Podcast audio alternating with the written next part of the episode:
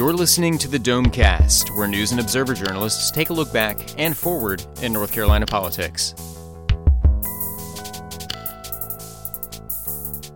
Welcome to this week's Domecast. I'm Jordan Schrader of the News and Observer, and with me are Colin Campbell, Craig Jarvis, Will Doran, and Lynn Bonner, all of the News and Observer.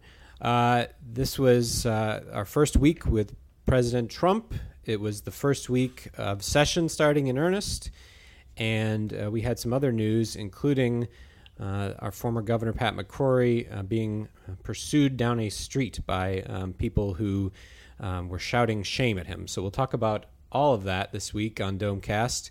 Uh, but let's start with session. Uh, Wednesday was the first real day of session, even though they convened two weeks ago to do some organizational and symbolic uh, ceremonial uh, stuff. But they came back Wednesday to actually start filing bills and doing their work for the year.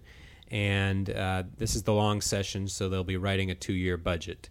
Um, some of that will uh, focus on education spending. Uh, so, Lynn, uh, the um, first day included some comments from uh, Senator Berger, Senate Leader Phil Berger, and also from new Governor Roy Cooper uh, about what that should look like and whether taxes uh, should be, uh, how taxes should be changed uh, when it comes to paying for that. So, um, what did uh, Governor Cooper say to, to start off with? Well, Governor Cooper appeared at uh, Eggs and Issues breakfast um, sponsored by the Public School Forum of North Carolina, and he talked about um, trying to enlist businesses in talking to the legislature about um, foregoing further corporate tax cuts in favor of um, spending on education.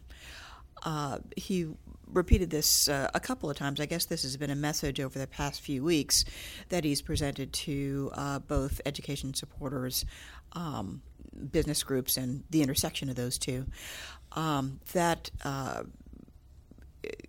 uh, the Senate leader fired back, uh, Phil Berger, fired back on his Facebook page saying that Cooper was trying to uh, put up a roadblock um, to more tax reductions. Um, we don't know exactly what kind of tax package uh, the Republicans will be, will be putting forth this uh, this session, but um, you know Cooper repeated the refrain that Democrats had that tax cuts have primarily benefited the wealthy. And, um, you know, Berger replied that they were able to raise teacher pay even with their tax cut package. So we're starting to see where the battle lines are going to be drawn um, in the budget over um, education spending and taxes. In the past, uh, the Republicans have tended to uh, reduce income taxes and uh, increase or at least expand sales taxes to make up for it. Uh, it, it is there any sign that that's probably going to be their uh, what they're going to do this year, uh, what they're going to try to do this year? Well, we've heard some vague talk about tax cuts. Um, but I don't think anybody's mentioned sales tax increases. Um, so, as I said, it's it's still uncertain how they're going to structure their their tax proposals. Okay. And do we know much about what education spending under Cooper would look like? Under Cooper's plan, Cooper's budget will look like? Well, he's talking about um, uh, getting the teacher average teacher pay up to the national average. So we're definitely going to see something there. And um, he is skeptical of uh, private school vouchers, um, and I doubt that we'll see funding for vouchers in his budget. Um, while the legislature seems uh, intent on increasing spending on vouchers. Uh, they in their last budget they sort of laid out a plan for increases for the next decade. So that's another clash we're going to see. Okay. Well, uh, Colin, the first bills started to be filed in the legislative session on the first day, and uh, one of them was related to education spending. uh, dealt with class size. Uh, what did the legislature do last year on class size that's causing uh, some problems or some headaches now for school districts. So this was an interesting one that didn't really get that much attention last year when it went through. It was part of the budget, uh, basically uh, required a reduction in the, the maximum class sizes in uh, K through three um, class uh, situations. Um, but the problem was that they mandated a reduction in class sizes and didn't add any additional funding to hire new teachers. Ultimately, if you lower class sizes, you need more teachers to teach the existing uh, number of students. Um, and typically, that uh, money is, is set at sort of the state level. Uh, local uh, school districts can add to that. Um, and a lot of the school districts have been using some of the money that the state directs to uh, fund classroom teachers to fund some of the sort of extracurricular type classes, uh, physical education, music, art programs, uh, that sort of thing. Uh, so there's been this outcry from school districts saying, hey, look, if you're going to insist on us having lower class sizes without giving us any more funding, uh, then we're going to have to look at cutting some of these other programs because we either need to raise more money locally to fund them or we need to uh, cut money somewhere so that we can spend it on, on more teachers and, and more classrooms. Um, and the legislature has realized, uh, I think, uh, in, in, Craig Horn's words, one of the House uh, education budget writers, that that was sort of a uh, something that was poorly thought out, didn't have, didn't go through the unintended consequences of it. So now looking to fix the problem again fixing the problem without uh, having a whole lot of financial impact. So the bill that came out on the first day of session, and this is the bill that, uh, particularly in the the House leadership, they've signaled is going to be one of their early priorities to try to get this done fairly quickly, uh, would essentially change that uh, class size cap a little bit higher. So the maximum will be you know two or three students more than it was under the current law. And this current law was supposed to go into effect with this coming school year that starts uh, this late summer early fall um, but it doesn't go quite to where it, it, was this year, so it's kind of a meet in the middle sort of thing. Um, and the School Boards Association, uh, which I spoke to this week, said they're supporting this as they, they feel like it's a good middle ground sort of compromise uh, type bill. Uh, but there may be some school districts that still have uh, some funding issues that they've got to figure out once this goes through. Uh, but the idea is that the, the school districts really want this to happen soon because they'll be getting into their budget mode for the next school year within the next month or two, um, and they've got to know you know how much they're going to have to ask their, their county commissions for and, and that sort of thing. So um, that's one bill to watch for just in the next couple weeks. We should see that moving fairly quickly through the House. The question is whether the Senate is, is on board with it because they were not as quick to move with that uh, in the special session. This has happened in previous years where they've um, debated and approved class size reductions for the lower grades. Um, of course, when you squeeze a balloon at one end, you inflate it at the other. And what has happened, uh, or happened in previous years, was that as um, class sizes got smaller um, in early elementary, they got much larger in middle school. So teachers are saying, well, we have way too many students in this eighth grade science class to uh, to be effective. So there's always an interplay, um, especially when there is a mandate to reduce class sizes without adding extra teachers, and how exactly they're going to do that, and you know what gets what gets cut or um, you know who suffers as a result of of uh, you know uh, a mandate without more money.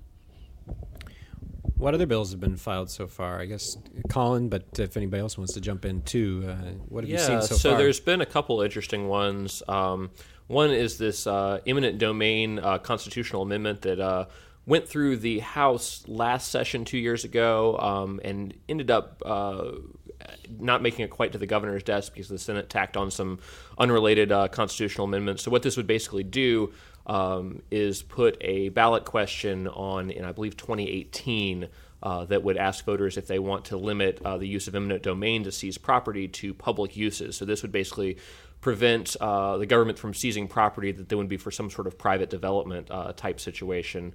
Uh, so that's something that uh, may have support, I think, definitely in the House. the question is how much the Senate goes along with it, as is often the case. Um, Another bill filed in the first day of the session um, involved the state's savings account and how that's budgeted, um, how much money to put away into the, the piggy bank, um, as one would, might say, uh, has been an issue for a number of years. Uh, Republicans have really prided themselves on increasing the state's uh, rainy day fund uh, since they've been in charge. Uh, but the question year to year is, is exactly how much to put in there. So this would uh, essentially set in stone how much you're going to put in. There. It has to be, I think, about 15 percent of the revenue growth that you've received over the previous year. So, kind of a complicated formula, uh, but the, the main takeaway of it is that both the Senate and the House seem to be on board with this, um, and then it would sort of limit some of the politics into just how much do you put away into savings versus spending on new programs or tax cuts or, or anything like that when you go through the budget. So, that's a, another bill to watch that, that seems to have some Republican support. Uh, another one that I'm hopefully going to have a story out of this uh, over the weekend. Uh, it's kind of an interesting one in the wake of some of the um, police violence sort of situations that we've had uh, both in North Carolina and across the country in the last couple years and have gotten a lot of attention. Uh, this is a bill filed by um, Representative Ken Goodman in the House. He's a Democrat, along with a couple of Republicans, including uh, Republican Representative Allen McNeill, who's actually a former sheriff's deputy. Um, and it would change the state's uh, driver's ed curriculum and the state driver's manual to explain exactly how you should act during a traffic stop. So things like, you know, make sure your hands are on the steering wheel where the officer can see them. You know, don't make sudden movements where you seem to be reaching for something and might lead the officer to believe that you have a weapon of some sort. Um, so that's one that's that's pretty interesting. And uh, one I was kind of surprised. Uh, we focus so much on North Carolina, but uh, a lot of these bills seem to be consistent across several states. I don't know where they get the ideas from, probably some sort of think tank somewhere. But I was uh, listening to NPR this morning and they were talking about a bill that had been filed in the Virginia legislature, which was the same thing. And as I'm sleepily listening to the radio, I'm thinking, oh man, they've, they've got the story that I was going to come out with this weekend. And then I realized it's actually about Virginia, but it's the almost the identical bill and the identical rationale for the bill. So uh, North Carolina politics uh, mirror uh, some of our neighboring states in a, in a lot of ways. Yeah, and this is the same week that we're uh, seeing all kinds of news stories about other states putting in versions of HB2 into the um, hopper in their yeah, states. and I should note that uh, Virginia is actually one of those where um, their uh, HB2 uh, copycat bill kind of went down in flames within, I think, just the last week or so. That uh, it was up for a committee hearing or something, and the, uh, the Republicans in Virginia killed it pretty quickly. Um, clearly looking to the economic example of, of North Carolina as their reason that they did not want to go down that path. But it'll be interesting to see if other states where similar bills have been filed uh, end up going ahead with it, or if, if North Carolina uh, somehow continues to stand alone as, as being one that has a an HB2 on the books. Of course, I don't know if we should still call it HB2 because HB2 for this current session is actually that uh, savings account. Or no, it's not the savings account bill I talked about. It's a bill about property, uh, property tax, tax, for uh, um, uh, property tax relief for um, Survivors survivors of, of, uh, fallen paramedics paramedics, firefighters, that sort of things, police officers. Um, so uh, you're going to be hearing talk of HB2 some in the legislature this year, and they're going to be talking about a, a, feel good bill that probably a lot of people are going to support as opposed to the the HB2 um, of of the past. But uh, uh, so somebody was suggesting they should maybe retire that bill number just to avoid the confusion and uh, just move on to HB3 uh, in future sessions. a big two jersey hanging over the uh, uh, rotunda. Yeah, Uh, exactly. Yeah. Um, yeah, so it's that's the first bill filed every year, right after the Yeah, rules so bill. yeah, uh, HB one is the always the, rules. House rules. HB two is the first bill of substance, and it's typically um, you know some a bill that's filed by somebody in sort of a powerful leadership position who wants to make it clear that you know this is going to be at the top of our agenda this year, whatever the bill may be. Uh, in the past, uh, uh, before there was HB two, there was Senate Bill two, which was uh, two years ago, which was the Phil Berger proposed bill that um, allowed magistrates to be exempt from performing marriages if they had religious objections to gay marriage. Well, speaking of HB2, Craig, uh, the Democrats talked about that and other issues at their press conference to open the session. Um, you went to that. What did the uh, what did the Democratic leadership in the minority of the legislature have to say? Well, this was a press conference involving the uh, the uh, all the Democrats in both chambers, and they kind of hit on four points. They stressed uh, once again the education aspect of the budget. Uh, Dan Senator Dan Blue said, I don't know if he was paraphrasing somebody or if this is a quote I should recognize, but he said, "As they say, don't tell me who you are, show me your budget." Uh, in which he was talking about education spending, that that needs to needs to be reflected as a priority in the budget, and they were looking to the governor, Roy Cooper, to uh, sort of lead the way uh, on that. So they talked about that. They talked about the taxes, you know, not uh, increasing taxes on the middle class. Um, but then two more of kind of uh, you know big big picture things, which was HB two. They insist they are convinced that that, that uh, repeal of HB two could could pass both chambers this year. They said they need 11 Senate uh, Republicans and about 15 House Republicans to join Democrats in order to accomplish that. Um, I don't know if that's if that's really going to happen or not this year. Uh, it's still up in the air. Phil Berger, the uh, Senate Majority Leader, has said that uh, it's possible if, if people could compromise, but uh, that last session last month ended in a lot of rancor because it just didn't seem to. Uh, you know, there's just a lot of distrust. So there's just too much baggage surrounding the issue for a simple repeal. I, uh, you know, I'm a little skeptical, but we'll see. And then the other issue they're talking about is another item off the Cooper agenda, which is expanding Medicaid. And they're, um, I think they're trying to make more political traction there than than reality. I don't think anybody really thinks that uh, the legislature is going to expand Medicaid this session. But uh, those were the main the, the main points they were they were hitting. Okay. And of course, the Medicaid issue is all uh, tied up in court right now, Mm-hmm. um, with the uh, the governor looking to expand it. Mm-hmm. Um, any reason to think the Democrats are going to have more leverage uh, uh, this year because there's a Democratic governor? Um, they tried to uh, secure a, uh, in the veto-proof majorities, supermajorities, um, and weren't successful during the election. Uh, do you think this will they'll basically be uh, about as relevant as they have been in the last few years, or Well, maybe a little more relevant. I mean, they're going to have a. They're, they're pretty well aligned already with Governor Cooper. Uh, you know, they still don't have the votes when it comes down to voting, but you know they always look for these coalition opportunities, and you give me that, I can support you on such and such, and uh, you know I think that's a possibility that they'll that that can only improve their standing. Um, certainly politically, they can get that political traction from the governor. And when it comes down to, well, they'll have, um, you know, their position amplified many times by Cooper. I mean, they do. uh, The legislative Democrats and Cooper do seem to be working in concert, and they'll have somebody at the very end of the budget process. You know, Cooper trying to uh, negotiate a budget with Republicans. As it is now, there's there's no Democrat in the room um, when um, at budget time. Um, but you know, even with uh, Bev Perdue, who was you know largely dismissed by Republicans in the legislature, there were you know budget negotiations going on at least in the first budget.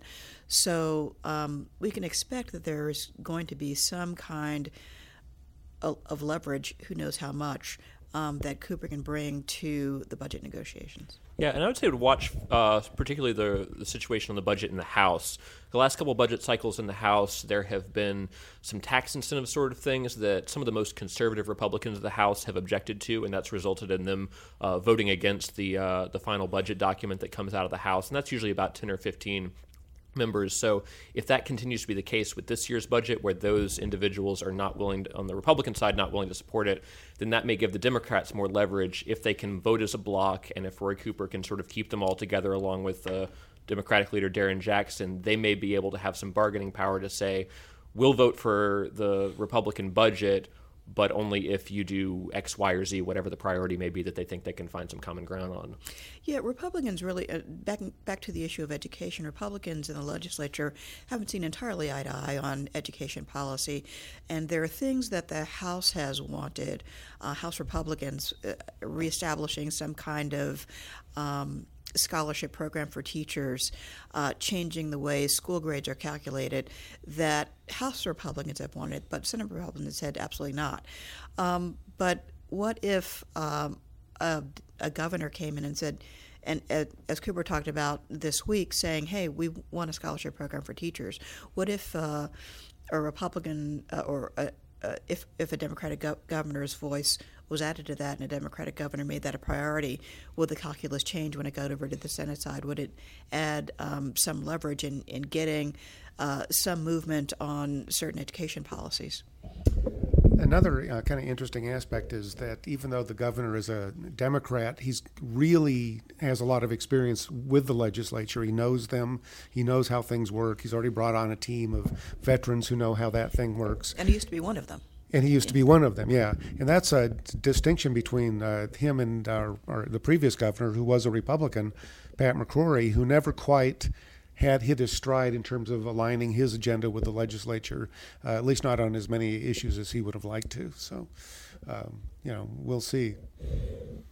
Uh, Will, you are taking a look at one issue that could be before the legislature, which is uh, raising the age at which uh, juveniles are prosecuted as adults um, to 18 instead of 16, right?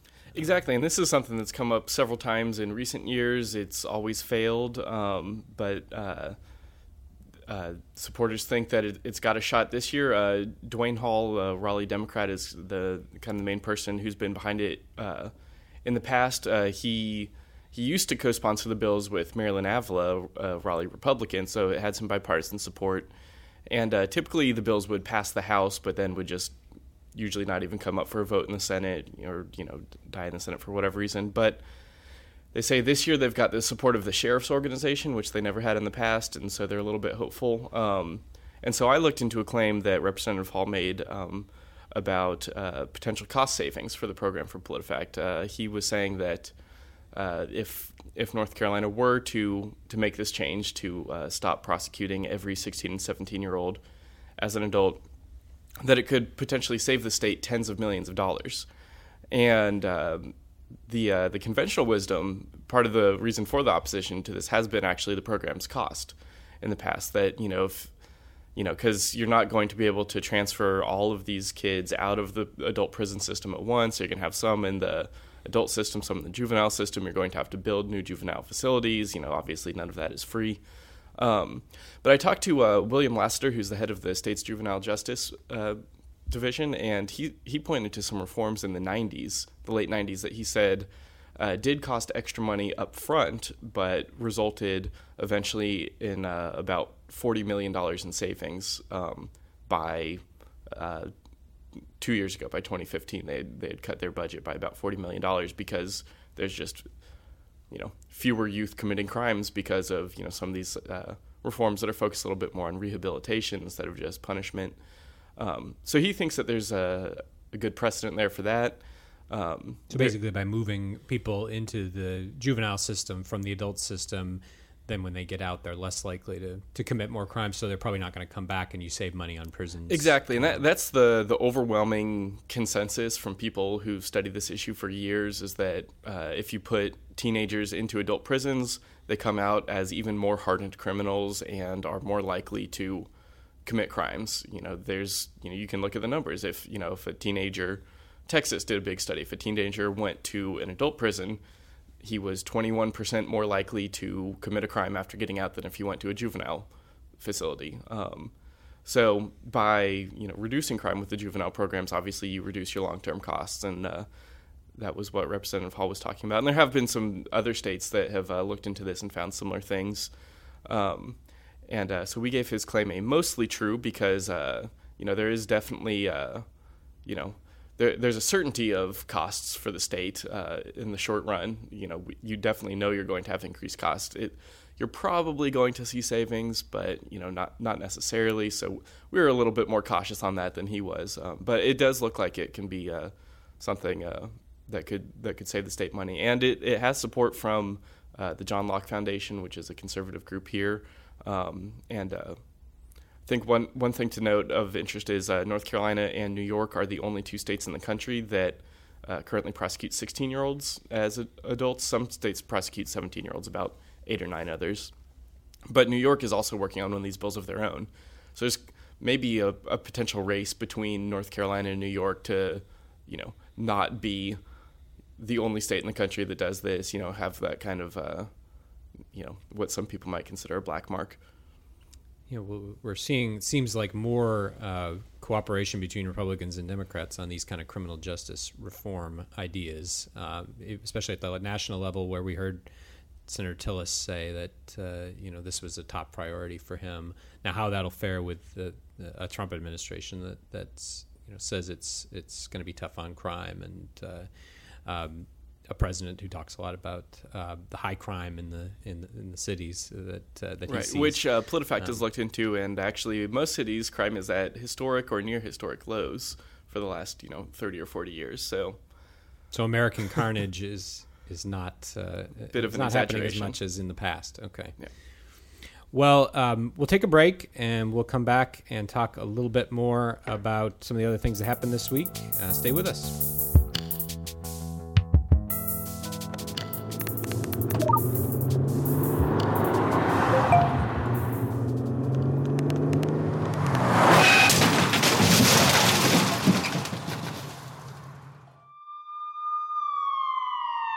These are the sounds of someone taking their eyes off the road. Texting while driving is more than distracting. It's dangerous. Do us all a favor. When you're on the road, stay off the phone. A message from CTIA, America's wireless companies, and the National Safety Council. And Domecast is back. Uh, so, uh, one thing that uh, people were uh, very interested in this week uh, that we wrote about uh, was this video that was taken of uh, former Governor Pat McCrory being essentially chased down an alley and cornered uh, by a group of people who were shouting uh, shame at him and, and other things. Um, Colin, what, what happened there? Um, yeah, so as best we can tell, this was on uh, last Friday, Inauguration Day, and of course, uh, Inauguration Day in Washington D.C. had uh, tons of protesters uh, all over the city. it seemed, and Pat McCrory uh, appeared to have been in the area. I assume to attend some of the inaugural events, but um, possibly to have some other meetings as well. So on this street corner in D.C., he gets out of a car along with Lou Dobbs, the uh, TV um, commentator who's on some of the financial networks. Um, and they appear to be going to some sort of meeting at the U.S. Chamber of Commerce building, but they uh, get out of the car, and a group of protesters immediately recognizes McCrory and begins chanting shame, uh, and a couple of other uh, chants that seem to rep- represent this group's uh, opposition to McCrory over House Bill 2. Um, and then he's quickly ushered down an alley towards where he's uh, having this meeting. The group follows him into the alley, continues to sort of almost chase him down, and then uh, he gets to the dead end of the alley where he's awaiting to be ad- admittance to this locked building. Um, and there's this sort of awkward several minutes where they just sort of surround McCrory. One of them yells, "We got you now," um, and McCrory doesn't really react, but clearly, I mean, it's it's probably a bit of a scary situation for him. Uh, eventually, some police intervene and, and, push the crowd back. Um, but the interesting part was that this video ended up on Facebook sometime on Saturday afternoon, started to uh, go viral, um, and then we picked it up on on Sunday. Um, and there's been a pretty polarized, uh, I think, uh, reaction to this. I, I, threw the question out on Twitter of, you know, do people view this as a legitimate form of protest, or do they view this as harassment or, or threats towards a, a, former public official? And the reaction I got almost seemed to split down party lines. A lot of the people who were not McCrory fans thought this was a perfectly legitimate way to protest him and that he deserved what he got. Uh, people who perhaps were, were more conservative or, or more moderate uh, felt like this was perhaps a, a, step too far. That you know it's one thing to you know protest and, and voice your opinions about something, but to follow a, a elected official of some sort or a former elected official down an alley and sort of corner them um, is uh, perhaps a, a, step too far. Um, and the the impact of it locally was that uh, a day or two after the video came out, State Senator Dan Bishop, who is known very well as the sponsor of House Bill 2, uh, when he was back in the, the, House last year, he'd moved over to the Senate this year um, to take on a, a new role. Uh, he said he was going to introduce uh, a bill, and he hasn't done so yet, that would uh, criminalize this sort of, uh, I think in his words, threats or intimidation towards a, a public official or former public official, um, and punished that by prison time. He cited a, a law that's on the books in uh, D.C. Uh, specific to D.C. Le- uh, lawmakers and, and, elected officials. Um, unclear exactly how much that has been enforced or, or actually used to prosecute people uh, in the District of Columbia.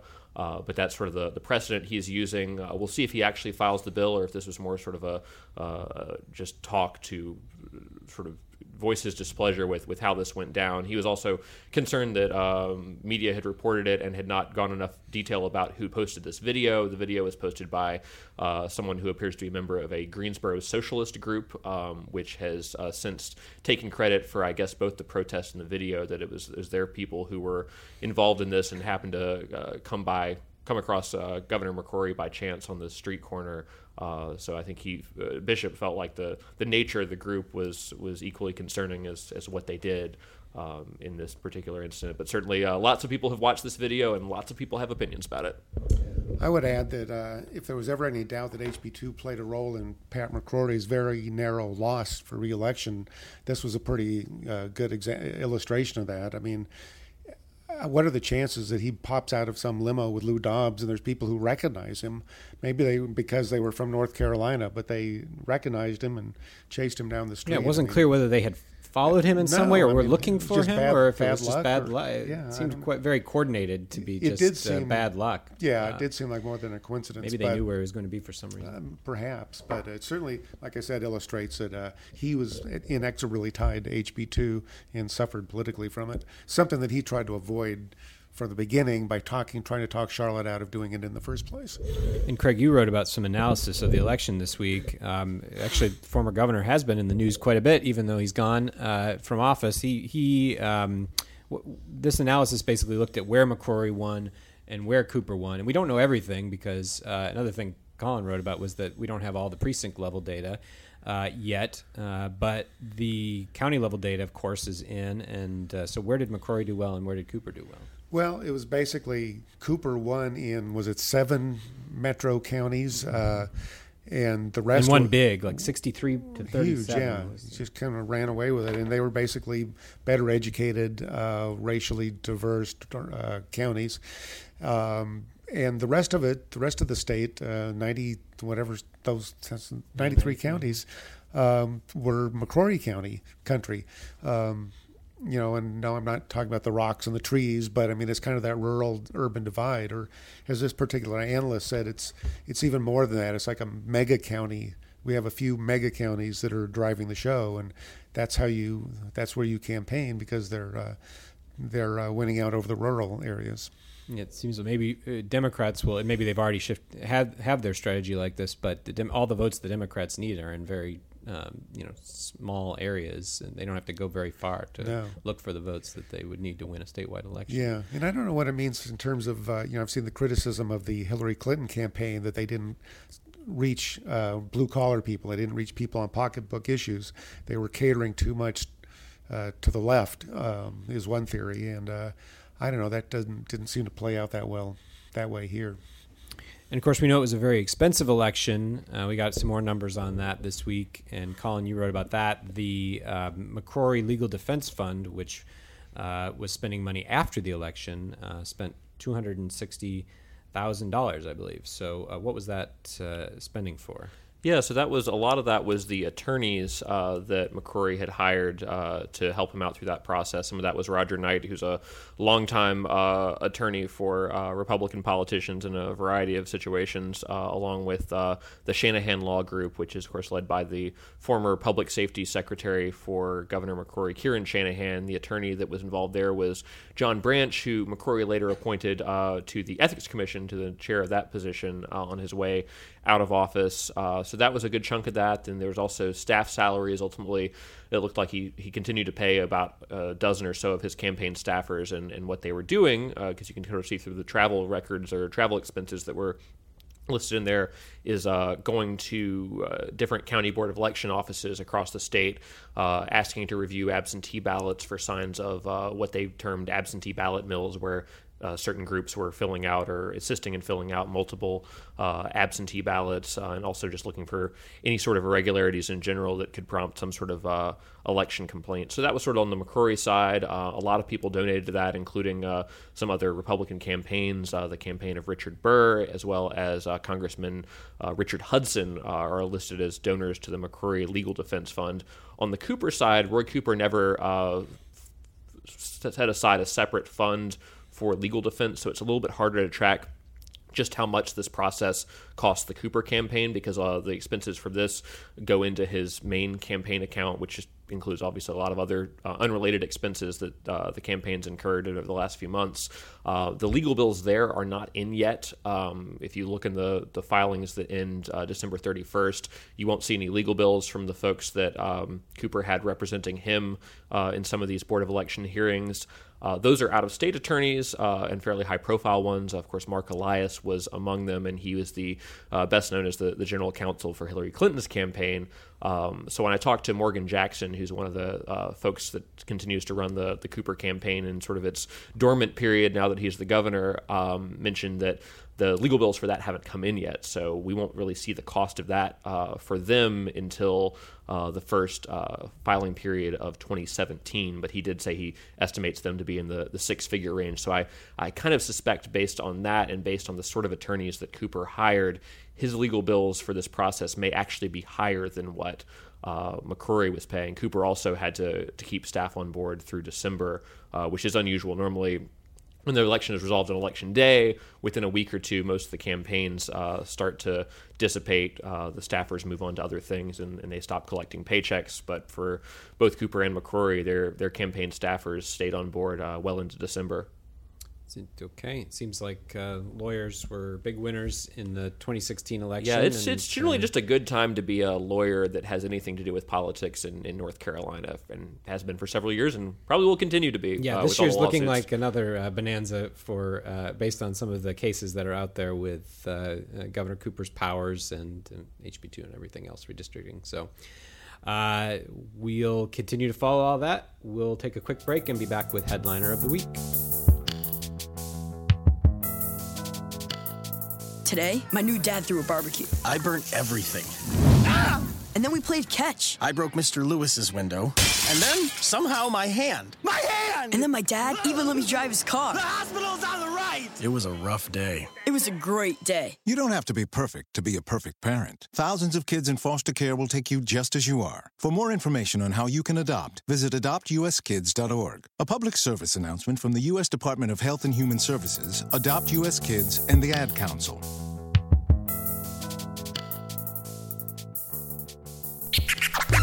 Who is your headliner of the week? Who is your headliner of the week? Who is your headliner of the week? Head, head, head, head, head, headliner of the week. And it is time for headliner of the week, uh, where we talk about the uh, most important people uh, of the week. Colin, who's your headliner of the week?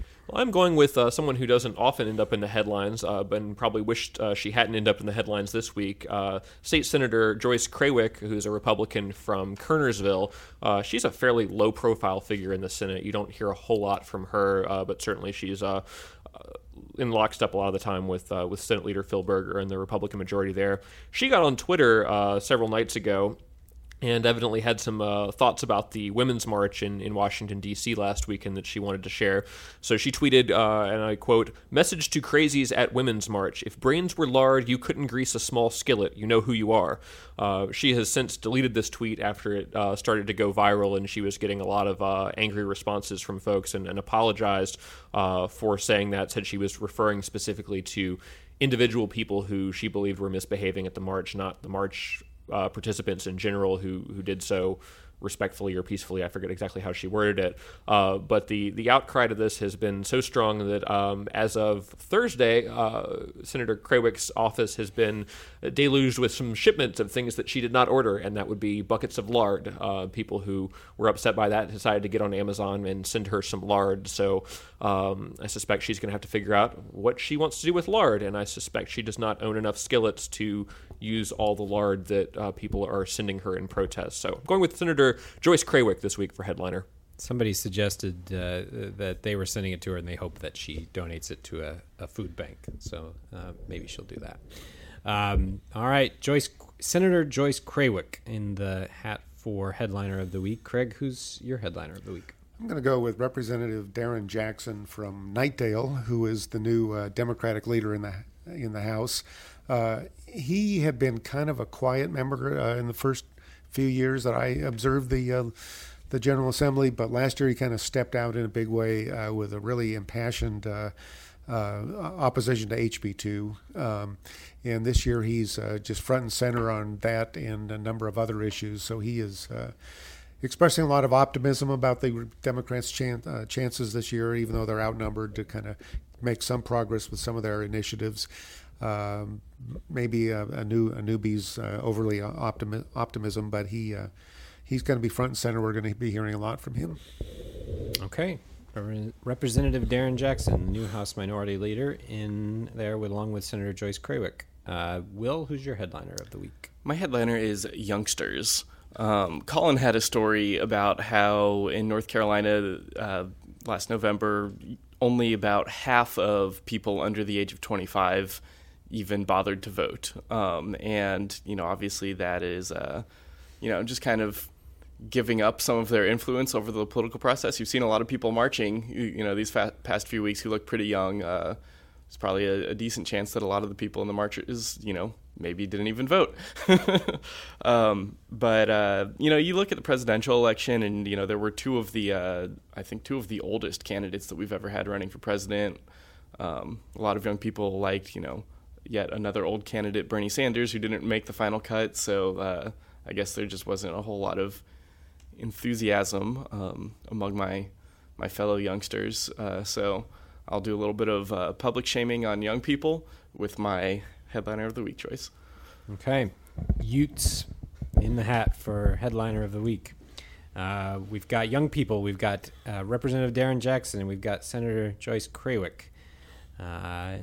Lynn, who's your headliner of the week? I'm going to pick Senator Dan Bishop, um, who made national news for proposing there should uh, a uh, safe space for uh, former uh, officials and and uh, officials after seeing uh, the video of former Governor McCrory being shouted at and pursued in Washington. Um, he has said he is going to file a bill that would uh, criminalize, I, I, guess he said, harassment of of officials, um, but that's been immediately criticized as being uh, unconstitutional. We still haven't seen a bill. Uh, it'd be interesting to see what it w- looks like, but um, I'm going to pick uh, Senator Bishop, who, in fact, was the um, sponsor of House Bill 2 um, when he was in the House uh, as my headliner. All right, Senator Dan Bishop, who uh, wants to push for uh, new laws about uh, intimidation of public officials. Uh, so we've got Senator Joyce Krawiec, Representative Darren Jackson, Senator Dan Bishop, and the youngsters of North Carolina. Um, I'm gonna have to go with Senator Krawiec. Uh, we uh, we just don't see boxes of lard being delivered to legislative offices that often, and that was kind of a a, an interesting story this week. So, uh, Colin's pick of Senator Joyce Krawiec uh, is headliner of the week. Uh, thanks for listening, everybody, and uh, check us out on next week's Domecast. You've been listening to the Domecast, a production of the News and Observer and the Insider State Government News Service. You can keep up with the conversation by reading Under the Dome in the daily print edition or online at newsobserver.com. The Insider is found online at ncinsider.com.